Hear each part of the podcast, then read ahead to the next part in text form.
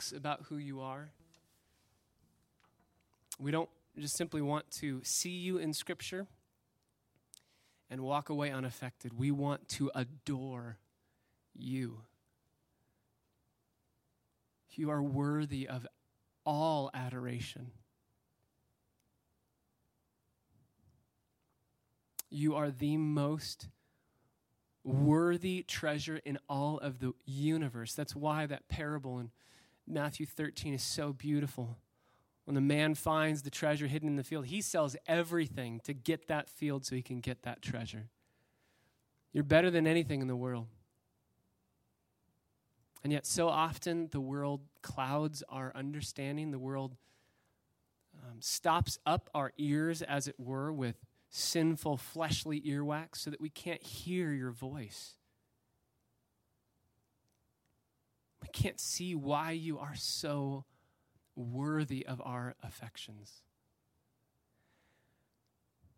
So, Father, this morning I pray that you would grant us grace. We are undeserving sinners. Anything that we see today that is worthwhile and enables us to love Jesus can only be given because of your grace and goodness, not because of our goodness. We need you. And we ask bold things. We want to see Christ. We want to see him in the text. We want to savor him. We want to love him more than sin. We want to love him more than good things, that we turn into God things because we start to worship them more than we worship you. We want to love you more than anything in the world. And so I pray, Father, that you would show us why your Son is worthy of all of that love and affection and adoration. That what we say with our lips as we sing, we would live out with our lives this day. God, thank you that you promise to open our eyes so that the light of the gospel can go into our hearts and change us as we behold you. We want to become like you as we behold you. So enable us to do that this day. We pray in the name of Jesus, our Savior. Amen. You may be seated.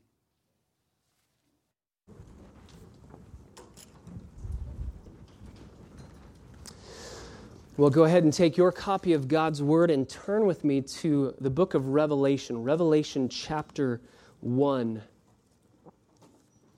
Revelation chapter 1. If, if you are a parent, you have been there before. If you are a child, which all of us are children to some extent, uh, we have been there before, where in the course of everyday normal living, something happens where you lose track of where your parents are, and it seems like your world is going to come to an end.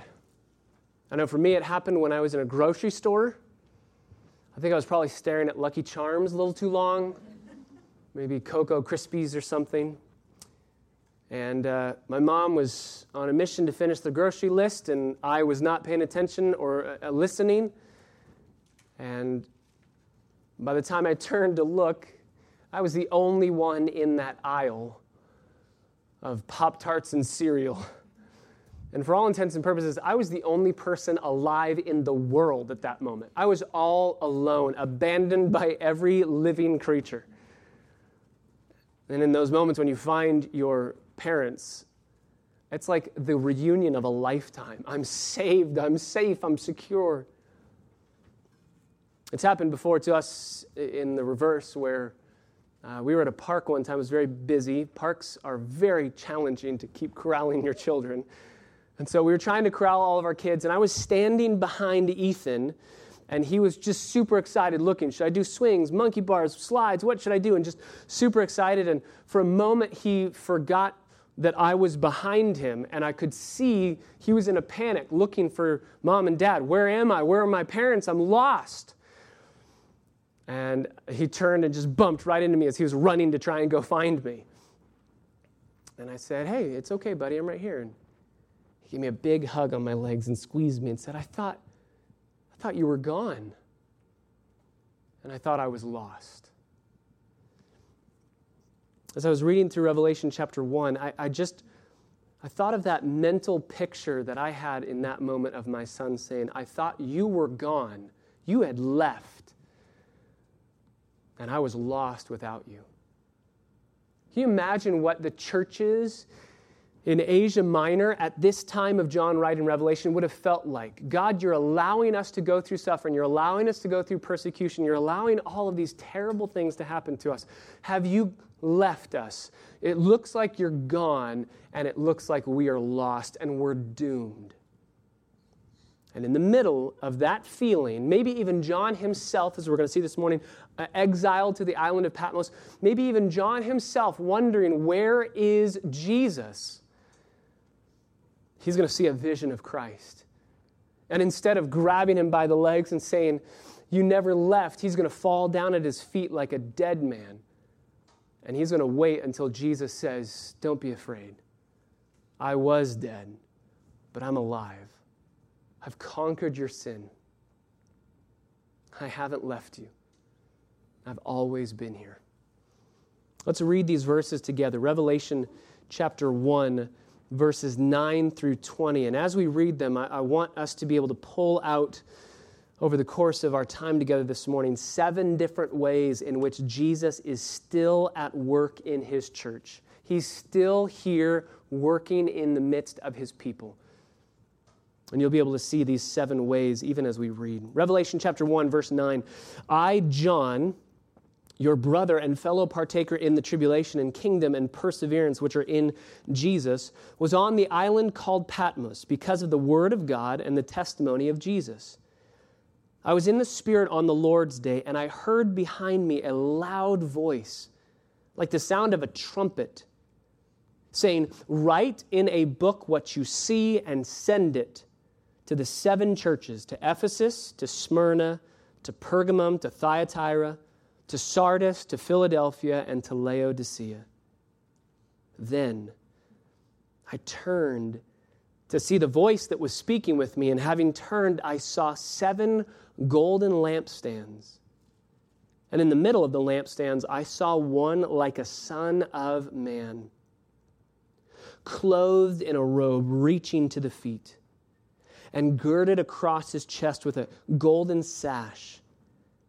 His head and his hair were white like white wool, like snow, and his eyes were like a flame of fire. His feet were like burnished bronze when it has been made to glow in a furnace, and his voice was like the sound of many waters.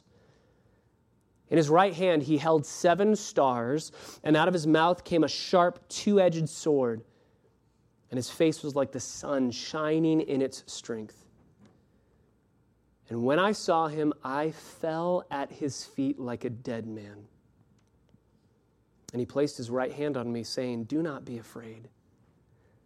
I am the first and the last, and the living one. And I was dead, and behold, I am alive forevermore. And I have the keys of death and the keys of Hades. Therefore, write the things which you have seen, and the things which are, and the things which will take place after these things. As for the mystery of the seven stars, which you saw in my right hand, and the seven golden lampstands, the seven stars are the angels of the seven churches, and the seven lampstands are the seven churches. Father, we ask you for grace, for strength to behold our God as we just sang. We want to adore him, but we need your help to do that. So, Holy Spirit, open our eyes to behold wonderful things from your law. Give us understanding. Give us the gracious gift of illumination so that we would love Jesus. We pray it in his name. Amen seven different ways in which Jesus is at work in his church in the midst of his people. And before we dive into the seven ways, John is going to give us yet again another introduction. Verse 9, he says, I, John, he uh, calls himself by name. This is the third time he has referenced himself in this opening chapter. He wants us to know this is John writing, and he's writing as a brother and a fellow partaker in the tribulation, the kingdom, and perseverance which are in Jesus. Of all the things that he could have said, I, John, and here's his pedigree of, of uh, aspects of who he was in following Jesus. I was Jesus' favorite disciple. I was his best friend, the disciple whom Jesus loved. That's who I was. He could have mentioned a, a number of things. I was the only one who was at the foot of the cross of the disciples at the crucifixion. I ran to go see Jesus raised from the dead. There are so many things he could have said, but instead he just says, I am your brother And I'm a fellow partaker in what you're going through. I'm going through exactly what you're going through. And he says that he's partaking in three things. Number one, the tribulation. This isn't the tribulation that we're going to think about when we get to the end times portion of the tribulation, the seven year period of tribulation. This is just suffering and sorrow and difficult trials because of the Word of God. Jesus promised this in John chapter 16 In this world you will have tribulation.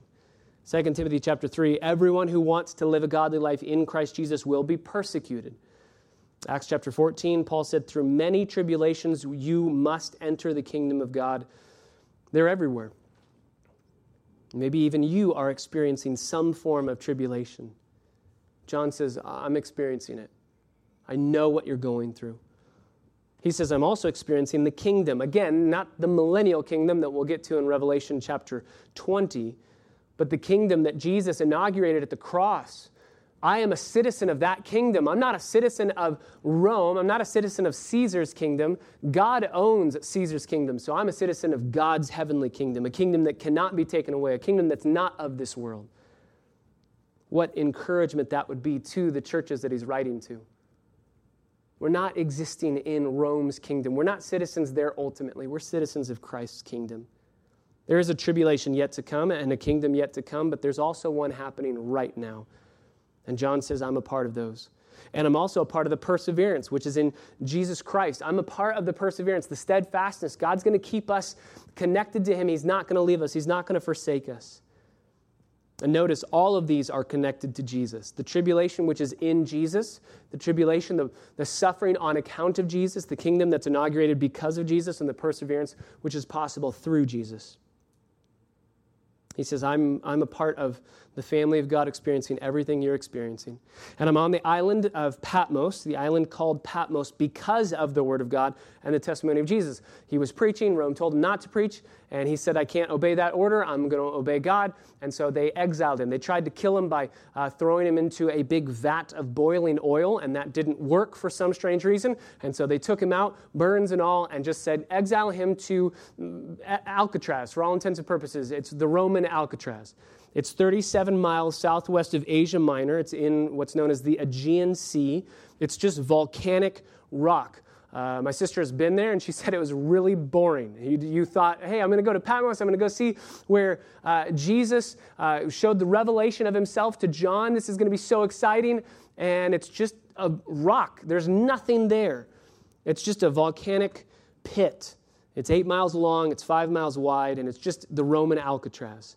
Uh, John's own niece actually was exiled to another island. They had a bunch of different islands that were scattered around, and they're just prisons.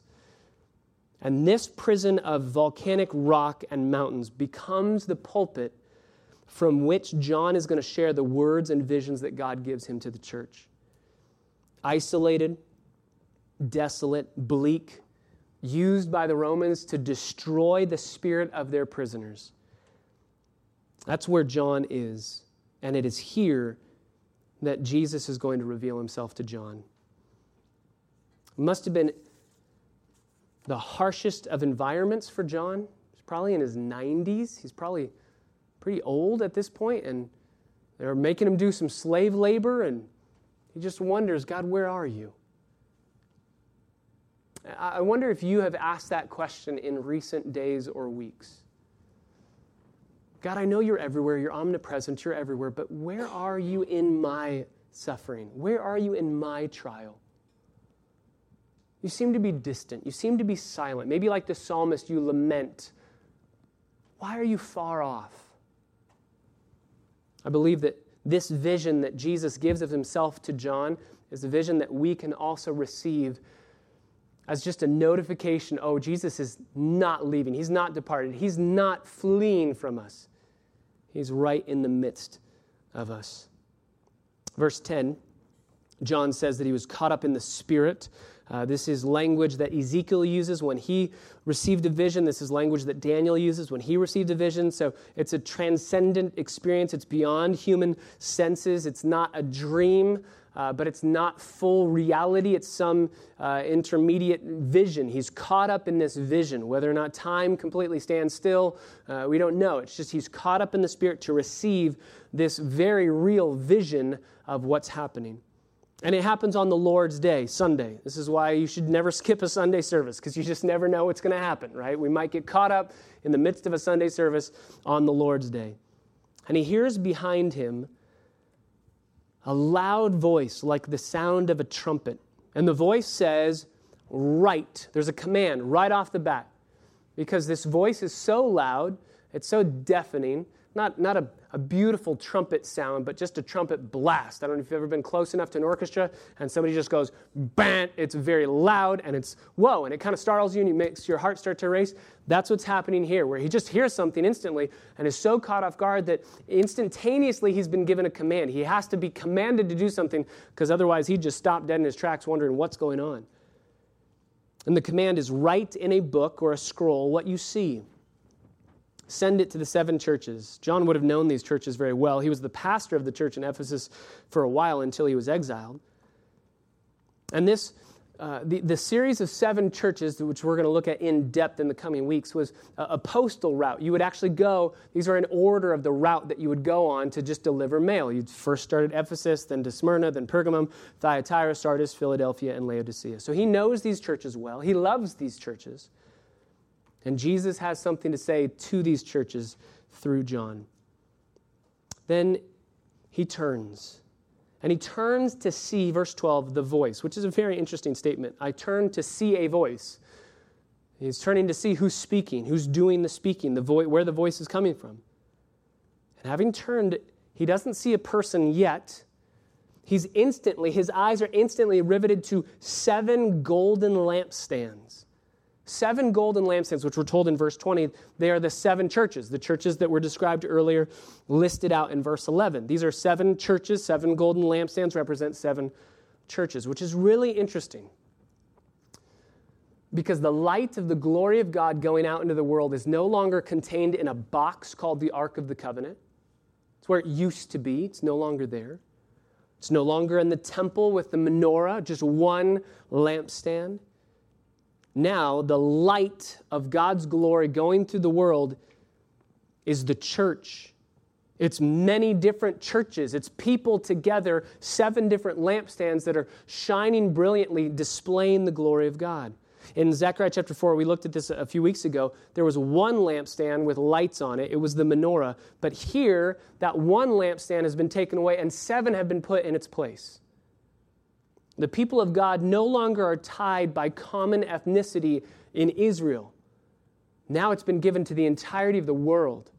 Everybody, everywhere, universally is given the ability to shine forth the glory of God. And the basis of their unity as a church, blazing the glory of God in the world, is verse 13 in the middle of the lampstands, in their midst there's one standing. He is the common focus, the common center among all of the lampstands. Verse 13, he is one like a son of man. That word like is incredibly important. It appears 56 times in the book of Revelation. Like, not exactly, but a, picture of, it's a representation of something. It's not a description necessarily of strictly God's appearance or Jesus' appearance. It's a, it's a description of who he is, it's a description of what he is doing. So, yes, it's something that John has seen, but it's a picture of something bigger, something deeper, something stronger, something more foundational of who Jesus is and what he's doing. And this begins the study here in these verses of the vision of Christ and the seven ways that Jesus is still at work in his church. The first is that Jesus inhabits his church. Jesus inhabits his church. In verse 13, in the middle of the lampstands, I saw one like a son of man. In the middle, not on the outside watching, but in their midst like a son of man. The, the title, Son of Man, instantly would have made the Jewish listeners go back in their uh, Old Testament understanding to Daniel chapter 7, verses 13 through 14, which is a messianic title. It's a messianic title. This is the Messiah, and since Jesus is the Messiah, this is Jesus. Notice where he is. He's moving in the midst of his church. He hasn't left us. Bruce Metzger says Christ is not an absentee landlord. He's there with us. He is working for us. He is, as we're going to celebrate in a couple months at Christmas, He is Emmanuel, God with us in our midst.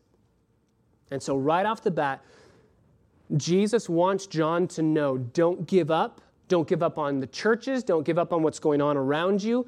Jesus has not given up on them. He's with them, He's in their midst, He's invested in them, He's dwelling with them. So Jesus is saying, Don't, don't give up, John. Don't give up. I'm still the head of the church, and the church is still the body. I'm still the shepherd, and the church is the flock. I'm still the vine, and we are the branches. I'm still the foundation. We're the building. I'm still the husband. We're the bride. I'm still there, right in your midst. It might feel like I've left, but I haven't. Jesus is the one who dies for the church. Ephesians chapter 5. Uh, Hebrews chapter 7 tells us he lives for the church. 1 John chapter 2 says he defends the church. Revelation 19 says he's going to fight for the church. And Romans 8 says he's going to glorify the church. He is working for us. He inhabits his church, he's in our midst. But number two, not only inhabiting the church, he intercedes for his church. He's in the middle, verse 13, in the middle of the lampstands and he sees one like a son of man who is clothed in a robe reaching to his feet and girded across his chest with a golden sash. He intercedes for his church. The reason why I use that word is because this is a depiction of priestly garments. This is what a priest would wear. The Old Testament is replete with references to what a, a priest would wear and what the high priest would wear. It's very interesting, though, because if you were to be a priest in the Old Testament, you had to come from the tribe of Levi. Jesus is not from the tribe of Levi, but he can be a priest because he is greater than what the priest ultimately was pointed to. He is the ultimate fulfillment of interceding on our behalf, being the mediator between God and man. He doesn't have to come from the line of Levi, he's from the line of Judah. He is king and he is priest at the exact same time. He is our great high priest, and he's our mediator. Remember in Job chapter 9, Job cries out to God and he says, God, I wish that there were some way I could talk directly to you.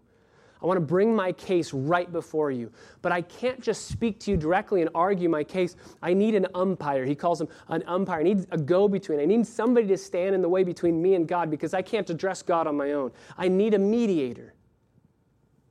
And Paul tells us in 1 Timothy chapter 2 verse 5 we have that mediator. There is only one mediator. It is the mediator between God and man, the man Christ Jesus. The only way we get to God is through Jesus Christ alone.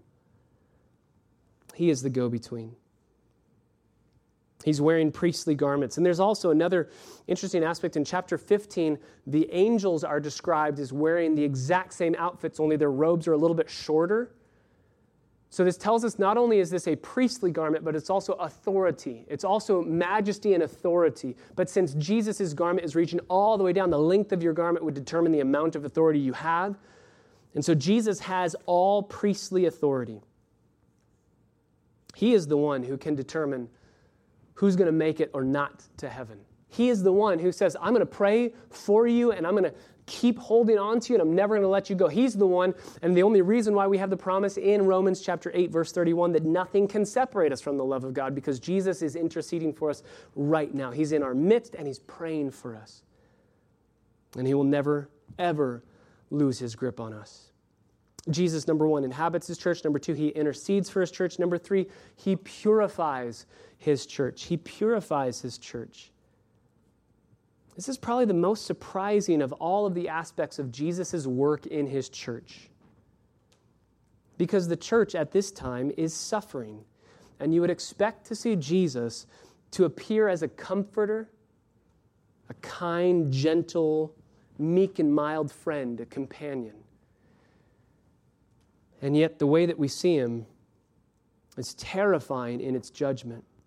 Verse 14 his head and his hair were white, like white wool, like snow, and his eyes were like a flame of fire, and his feet were like burnished bronze when it has been made to glow in a furnace.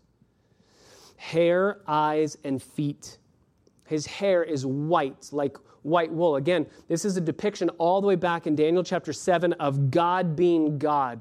This is a picture of uh, eternality, a picture of divine eternality, being the Ancient of Days. Daniel 7 uh, refers to God as the Ancient of Days, and he has this head of hair that's white like white wool. And the word white here is not white as far as like a, a, color, like the walls are painted white. It's that brilliant white hot heat that you can't even look at. You need one of those shields to cover your face with the, uh, with the, the shade over your eyes, or else you'd burn your retinas. That's what his hair looks like. It's a symbol of purity, it's a symbol of wisdom, it's a symbol of holiness, and it's a symbol of um, c- complete knowledge of everything that's happening.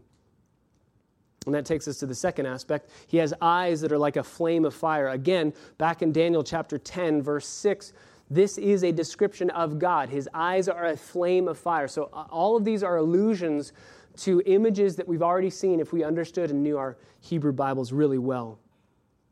He has flaming torches where his eyes should be. He has laser vision that penetrates every single human heart. He has holy intelligence. Nothing escapes his sight. Nothing is hidden from him.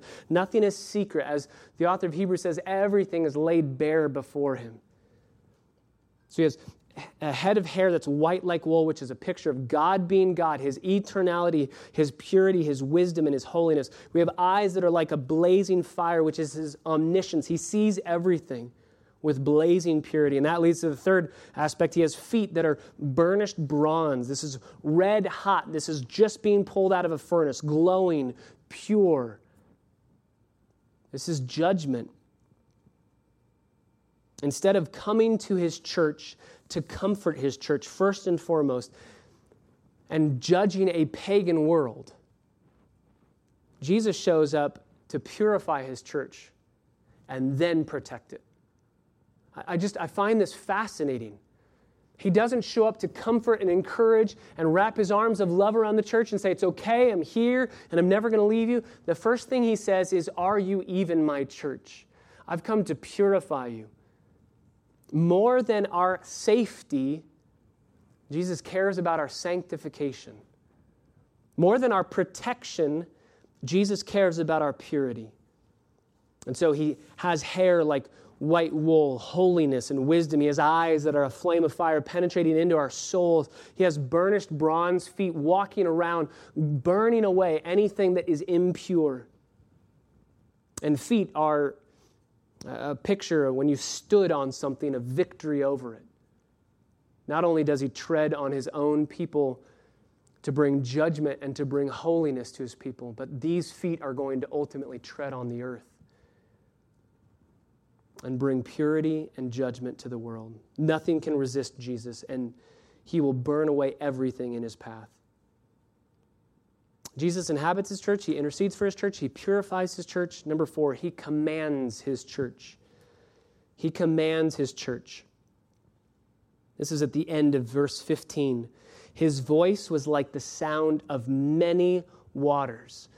This is a, a, huge torrent of water just spilling over. This is an enormous waterfall. Try speaking right next to an enormous waterfall. You can't even hear your own voice. Jesus' voice drowns out every other voice.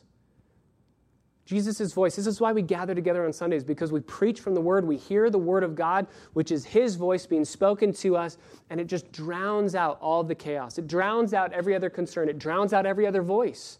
Any voice that would be telling us to do something that is impure, any voice that would be telling us to do something that is unbiblical or ungodly, his voice says no, and it drowns out every other voice.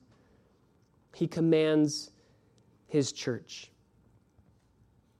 His voice dominates his church. And when he speaks, we listen. Number five, he also controls his church.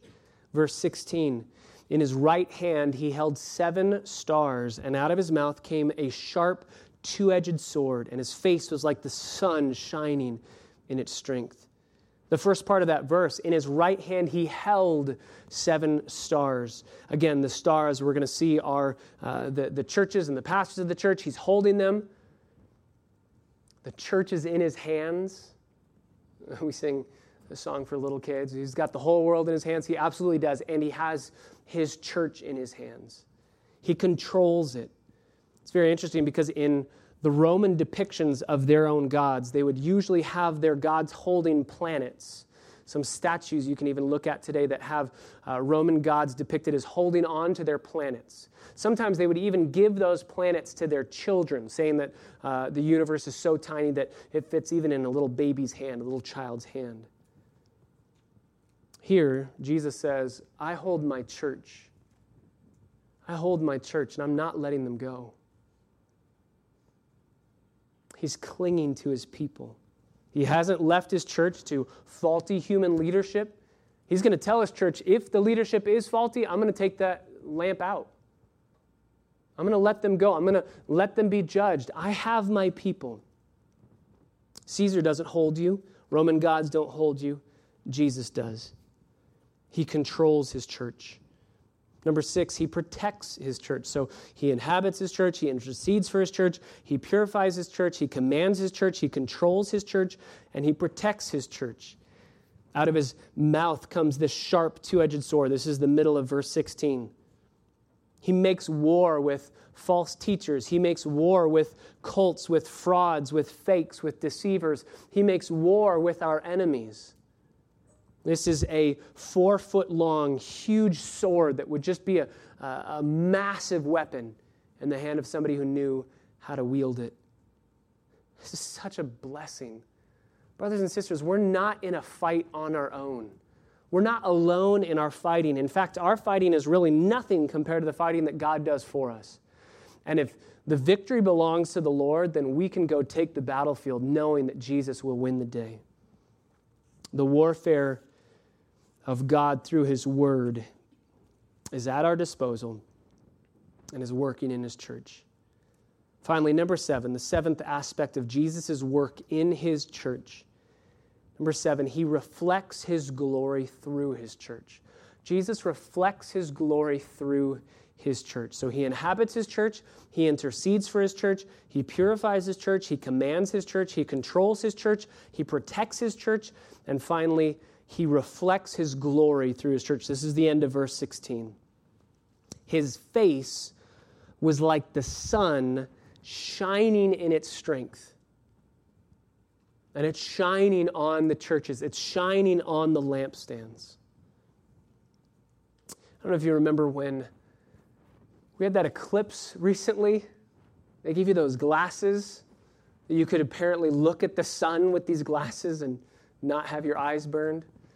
Then there was this, this little disclaimer that would say, um, not tested yet or might not work, danger of blindness in your eyes, don't look at the sun while wearing these sun protective shades. And, and then there were these reports that were coming out of people being blinded because they were wearing the wrong kinds of glasses. And I remember thinking, I really want to look at this eclipse, but I really don't want to damage my eyes. So I just thought, I'm not going to look at the eclipse. You know what? This is one. I'm losing the battle on this one. I'm not going to look at the eclipse. I'll hear it from everybody else, and they will all go blind before I do. So this is really good. I'll make this decision. But I, I remember thinking as, as I was reading through Revelation 1, Jesus' face is shining like the sun in all of its strength. That the glory of God is radiating in the midst of his people. So much so that you, you can't even look at it. It's so bright, it hurts your eyes. And it leaves an imprint. If you've ever had the strange misfortune of staring at the sun, and then you close your eyes, you can still see the imprint of it. It's because it's doing damage to the back of your eye. There's so many aspects of who Jesus is when his glory fills and permeates the church that leaves us completely changed. We cannot be left unaffected and his glory shines. Matthew 13, verse 43 says that the faces of the righteous shine like the sun, like him. His glory radiates. Remember the story of Moses. When Moses spoke to God as a, as a man speaks with a friend, the glory of God was radiated on Moses' face so much that he had to wear a veil to cover his face because it was so bright. This is how we should be living our lives as the church that God's glory hits us and it changes us and it affects us, and people say something's different about you. God's glory shines through the church. This is his glory that is the same glory that we saw in Judges. Remember with uh, Samson's parents when Manoah saw the glory of God and he said, Well, we're dead. That's it. We're done for. And his wife, who's never mentioned by name, but is definitely the smarter of the two, said, Well, he made a promise with us that I was going to have a child, so that's going to happen, and maybe then we die, but at least that has to happen first. But the glory of God shining in the midst of his church. John says, I see it. And his response in verse 17, he can't help but fall down at his feet like a dead man. Most people think when, when we see Jesus, we're just going to give him a hug and hang out with him. He's our homeboy. We just, we love talking. I've heard pastors say that before. We've read even uh, little excerpts of books where people supposedly go to heaven and come back to tell, and they see Jesus looking a certain way, and they, hey, high five with Jesus. Guys, this is Jesus' best friend, John. This is his closest companion. This is his best friend. He's known throughout the Gospel of John as the disciple whom Jesus loved. And it's been a long time since John has seen Jesus 55, 60 years. And John does not say, Hey, it's you. He turns and he sees Jesus and he falls down as if he were dead. I mean, so much so that Jesus himself is going to have to say, Don't be afraid. Don't be afraid. Is this how we view Jesus? Is he small and compartmentalized and manageable and safe in our mind? Like one day we're going to hang out and play backgammon with Jesus. Just, hey, we're, we're just having fun together. Or is he somebody that you, you literally can't even stay standing up in his presence? My prayer is that he would become to us infinitely larger every time we look at him. My kids are reading through uh, or listening to the audiobook of Prince Caspian uh, C.S. Lewis in the Chronicles of Narnia, and, uh, second book, the kids knew who Aslan was, and in the second book, they see Aslan again. And when they see Aslan again, they say, You're bigger. And Aslan says, No, I'm not. I'm the great lion. I don't grow bigger. But every year you grow older, I look a little bigger. I look a little bigger. I love that. Every year we grow in our faith. The problems of this world start to shrink, and God just gets bigger and bigger and bigger. That's exactly what's happening to John here. He just falls down flat as a dead person. This isn't adoration. Even as we sang earlier, come let us adore him. This isn't even adoration, this is trauma. This is a traumatic experience. I'm going to die. Hit the deck. And Jesus goes to pick him up. He places his right hand on him. I love that in verse 17. He places his right hand on him, the same hand that holds all of the churches, right? And he can hold the churches and pick John up at the exact same time. No problem for Jesus. He's got us corporately together, and he's got us individually. He knows us by name, and he picks him up and he says, Do not be afraid. And here's the reason why you don't need to be afraid, John. Well, why is the reason John is afraid? John is afraid because his eyes, sinful as they are, his mind, sinful as it is, his flesh, corrupt as it is, has just beheld holiness. The, the penetrating laser beams into his soul, the white hair and his holiness and purity, the, the burnished bronze feet. He knows this is holiness parading around him, and his eyes have just seen holiness. He knows he is a sinner in the presence of holiness, and he cannot live. He hits the deck. He knows he cannot stand in the presence of holiness. He deserves to die. There's a reason to be afraid in this moment. And yet Jesus says you don't have to be afraid. Why? Because I am the first and the last. That's a beautiful picture uh, going all the way back again to um, Isaiah. It's used three times. We, we covered this last week. It's used three times in Isaiah, first and last, to speak of God. God is the eternal one. So he says, I'm God. So if you have a problem with sin, I can take care of it. And I did.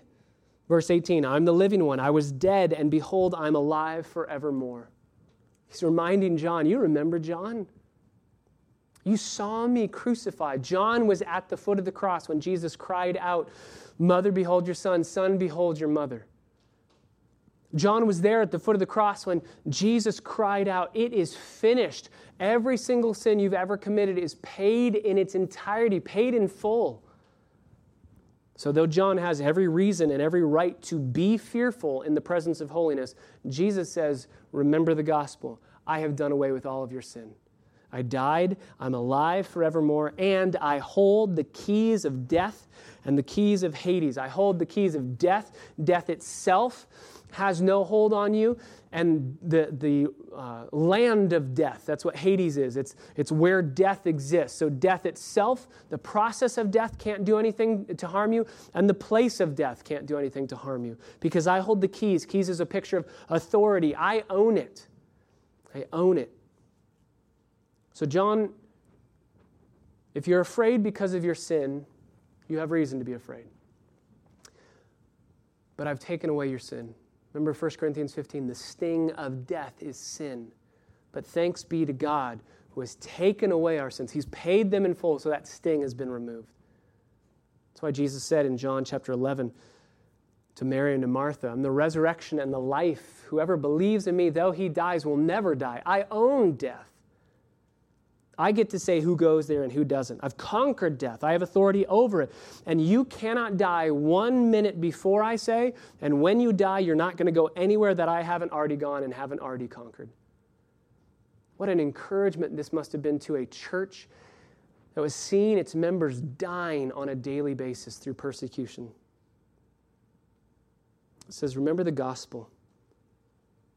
Therefore, verse 19 because of who I am, because of what I've done, and because of what you've seen, write. Another command is given because John is just in a stupor right now. What am I supposed to do? Probably can't even say a word. I'm so uh, blown away by the majesty of Jesus that Jesus has to say, hey, write. Come on, you, you have a job to do. Get up and let's get to work. And your job is to write the things which you have seen, the things which are, and the things which will take place after these things, which verse 19 is an amazing outline of the entirety of the book. Revelation is dealing with the things which have been seen. That's namely chapter 1, the vision of Christ. Write that down. Also, write down the things which are, which is chapter 2 through chapter 4 and 5 in the picture of heaven. We have the, the seven churches and the picture of heaven and what's happening in, in heaven at the moment of Jesus, uh, John writing. So we have the things which are in Revelation 2 and 3, and and then in the throne room of heaven in Revelation 4 and 5, and then the things which will take place after that. So, past, present, and future. Look at the things you've seen, chapter 1, the vision of Christ. Look at the things and, and, write them down which are currently happening in the present, chapter 2 through 5. And then let's, let's tackle what's going to happen after that, chapter 6 through 22. That's a great outline of the whole book. It says, Get back to work. We have to write, we have work to do. And then I just love this happens a couple times in Revelation. There's a lot of strange symbols in Revelation. There's a lot of things that we're going to have uh, a little bit of a difficulty trying to understand. We can get it from the Old Testament, but sometimes, just every once in a while, Jesus himself tells us, oh, by the way, this is what the symbol means. And here in verse 20, he says, As for the mystery of the seven stars, what are they? What are the seven stars? What are the golden lampstands? Well, let me tell you, the seven stars are the angels. Uh, uh, another word could be messenger. It's just the Greek word for messenger, or it could be pastor. Uh, I take the view that it's the pastor, it's the leader of the church. So the stars are the pastors of the seven churches, and the seven lampstands are the seven churches. So Jesus says, I'll tell you exactly what these symbols mean, what you're seeing means. Now get back to work and let's start writing. Jesus, in all of his glory, reveals himself to John. And everything John is about to say all begins with this vision of who Jesus is. Jesus is the coming judge who possesses all priestly authority, and no enemy will ever rule over him. Jesus is the coming judge who possesses divine eternality, and no enemy will ever outlast him. Jesus is the coming judge who possesses penetrating insight. No enemy could ever hide from him or deceive him. He's the coming judge who possesses unstoppable wrath. No enemy will ever be able to resist him. He's the coming judge who possesses fear inducing speech. No enemy could ever defy him. He's the coming judge who possesses protective ownership, and no enemy could ever overcome him. He's the coming judge who possesses an invisible weapon, and no enemy will ever survive him. And he is the coming judge who possesses conquering glory, and no enemy will ever vanquish him. And that is the Jesus that lives and resides and stays in our midst and never leaves us. He's on our side. That judge that is coming to destroy evil and wickedness is on our side, and he is the Lord of the church. So he inhabits the church, he intercedes for the church, he purifies the church, he commands the church, he controls the church, he protects the church, and he reflects his glory through the church. Now, you might look at this vision of Jesus and say, Man, I would love to see that. I would love to see that. I just want to behold that vision. The amazing reality is that just as this took place for John on the Lord's Day, on a Sunday, every single Lord's Day we gather together and we open the Word of God, we get to experience this. Every single Lord's Day that we gather together and we open God's Word and God speaks to us, no, it's not a vision, we're not seeing something, but God in His grace is revealing Himself to us verbally, uh, not physically the way that He did with John but it's still a full, complete, majestic, glorious revelation of Christ. We get to experience this every single week. And every single week, Jesus does exactly what he did for John to us. He reminds us as we enter the presence of God and we think, in my sin, in my despicable speech and actions and attitudes last week, there's no way I have any right to be in your presence. And Jesus says, Yes, you're right, but I'm the living one. I was dead, but now I'm alive forevermore. And I have made a way for your sin to be done away with and destroyed, and for you to be allowed into my presence. Each week, Jesus does this for us. He judges our sin rightly, and He picks us up and He comforts us. He holds us in His hand. He holds CBC in His hand, and He holds me and you individually in His hand, corporately and individually. And He reminds us every week I, I hold the keys of death, I hold the keys of Hades. No one will ever be able to snatch you out of my hands. Brothers and sisters, as we gather around the Lord's Supper this morning, there's, there's just no better passage to prepare us for partaking of these elements together because we have, we've just gone through everything that John went through. We've seen a vision of Jesus. We've seen his holiness. It's penetrated into our sinfulness. We're terrified of our sin. We want to hide it and we can't. We know we should be judged because of our sin. And we fall down on the ground saying, We're not worthy. We are unholy. We can't stand. We deserve to die. And God, in His infinite holiness, says, Yes, you do. But God, in His infinite grace and love, says, I will do that work for you. I will die your death. I will live out your righteousness. I will make it so that you can stand in my presence and not just fall down like a dead man. You don't have to be afraid anymore. That's what these elements are for. They're not to condemn you condemnation has already happened. And it happened at the cross, and it was done away with in the resurrection, and therefore there's no condemnation. So if you, as you are preparing to partake of these elements, if you think, I have sinned, I'm in trouble, I don't know what I should do, I deserve death, I can't stand in the presence of God, He's holy, I don't deserve any of this. That's good news because you are taking the first step of rehearsing the gospel. None of us deserves this. We don't, we don't come to communion on the basis of our deserving. So we come to communion together and we remember our sin is exactly what demands communion happen. We need a sacrifice. We need a substitute. We need somebody to pay our price, to live the life we needed to live, but we never could, to die the death that we deserve and overcome sin and death. We need Christ. So if you are here this morning and you know Jesus Christ, and you treasure him and you love him, there is no way you love him as you ought to. There's no way that you worship him and follow him as he deserves to be worshiped and followed. So if you think I can only partake of these elements if I'm perfect, you deny what these elements stand for. We're not looking at perfection last week or last month. We're looking at is there a contrition over sin? Do you hate your sin and wish that you no longer lived in it? Are you longing for the day when Jesus is going to come and take away the entirety of sin forever? And you can come together at this table as a family and individually before the Lord and say, You are the living one who died in my place and no longer is dead, but alive forevermore.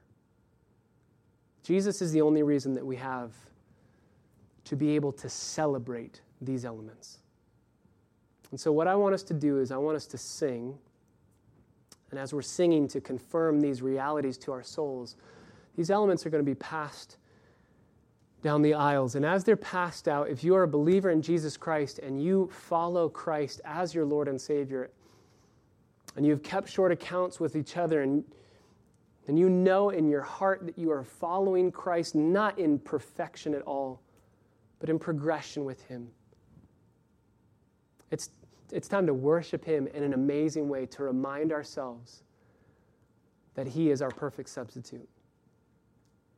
If you don't know that you're saved, if you don't know that Jesus is your Lord and Savior, if you don't know that you've bowed the knee to Him and surrendered your life to Him, uh, as Jesus himself says, uh, deny yourself, take up your cross, and follow him. If you don't know that you've died to yourself and your will has died and Jesus' will lives through you, just let the elements go by. They're for believers celebrating the work that Jesus has done on the cross.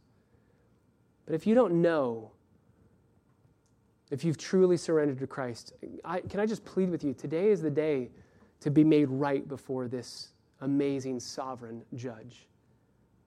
Today's the day to let Him wash away your sins and to find salvation in His finished work, not in your goodness.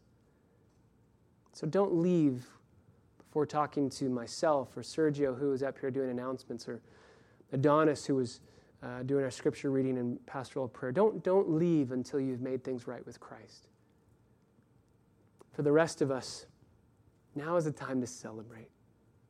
So, as these elements are passed, hold on to them. We'll take them together as a church family.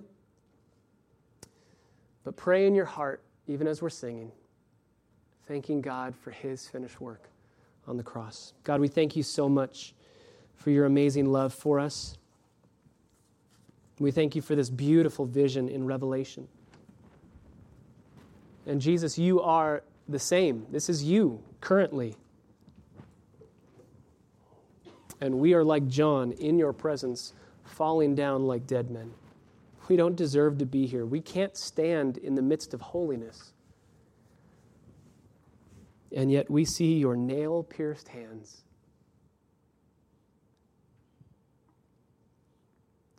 We see the scars that purchased our redemption. And we hear your voice saying, Stand up, don't be afraid because I died for you. I did the work you could never do because I love you. Father, may we look to your Son's sacrifice now as we prepare to partake of communion and glory in the fountain that is filled with blood.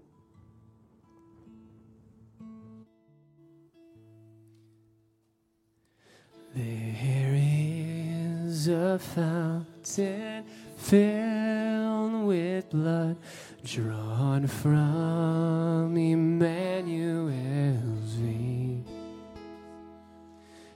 And sinners plunge beneath that flood, lose all their guilty stains. Lose all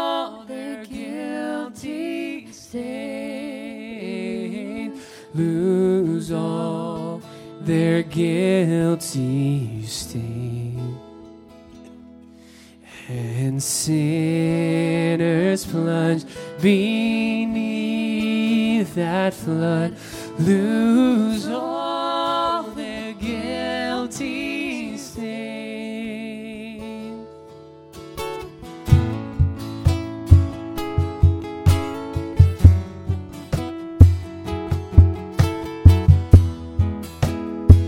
Sing, Dear dying lamb, thy precious blood. Dear dying lamb, thy precious blood will never lose its power till all the ransomed church of God be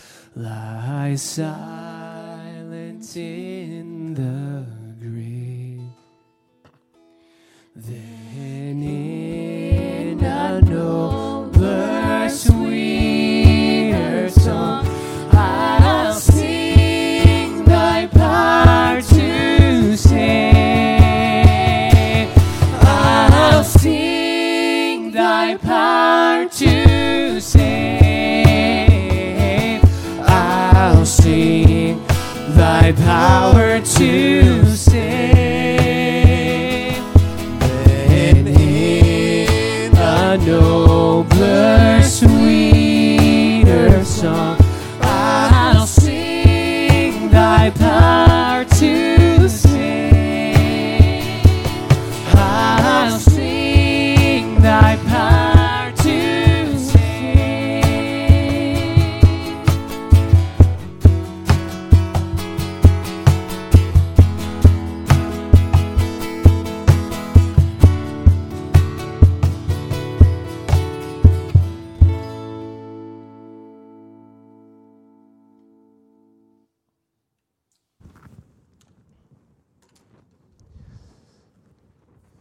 night that Jesus was betrayed, he took the bread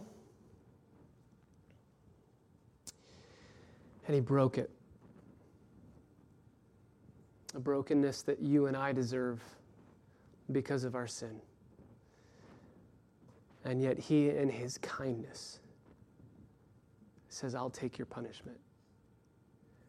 He broke the bread and he gave it to his disciples. And he said, As often as you're going to take this, uh, do this in memory of me. This is my body. This is broken for, for you. And Paul reminds us when we gather and we do this together, we do it remembering.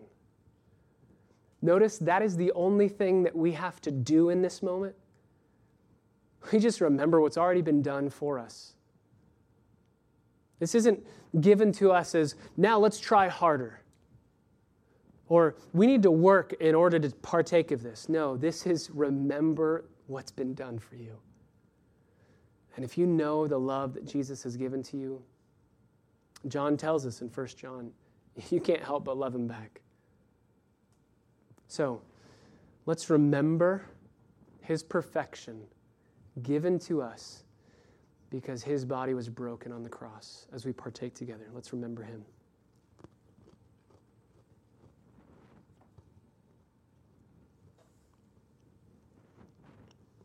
And in the same way, he took the cup and he said, This is the, the, the cup of the new covenant, a covenant that Jesus made through his blood on behalf of us who deserve punishment. Isaiah tells us that by his stripes we are healed. The blood of bulls and goats could not take away sin. It could pay the penalty for sin for a year or so, but it couldn't remove sin. So, Jesus, our perfect Passover lamb, says, I will remove it. I'm going to take away its penalty. I'm going to break its power. And one day I'm going to take away its presence completely. Sin gone. Said, This is the blood of the new covenant, which is poured out for the sins of many. Again, Paul says, as often as we do it, do it remembering. Not, not going backwards to say, oh, I need to work harder. Not looking forward, well, I need to do something now. But remembering it is finished. Brothers and sisters, it's been paid in full. And so as we drink this cup, remember the cup that Jesus drank, the wrath of God, the cup that he cried out in the Garden of Gethsemane. Can you take this from me? He drank that cup completely to its fullest, no drop left, so that we can drink this cup in its fullest, enjoying the glory of God in the gospel. Let's do this in remembrance of him together.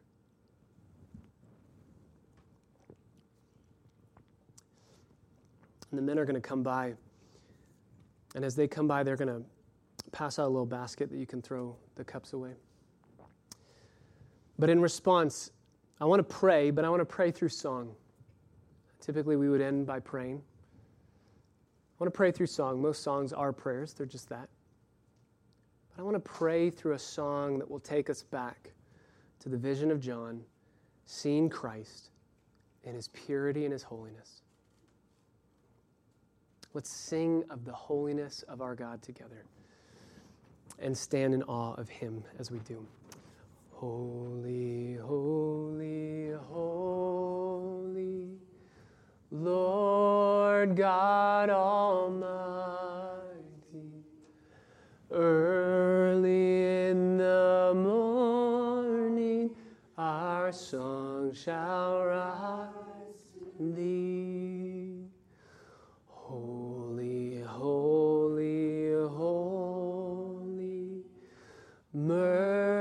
How merciful, mighty, God in three persons, blessed. And all God's people said, Amen. Blessings on the rest of your Lord's Day as you celebrate the finished work of Jesus Christ. We'll see you Wednesday, Thursday, Friday for small groups. Enjoy fellowship and enjoy glorying in the gospel together. Blessings on the rest of your Lord's Day.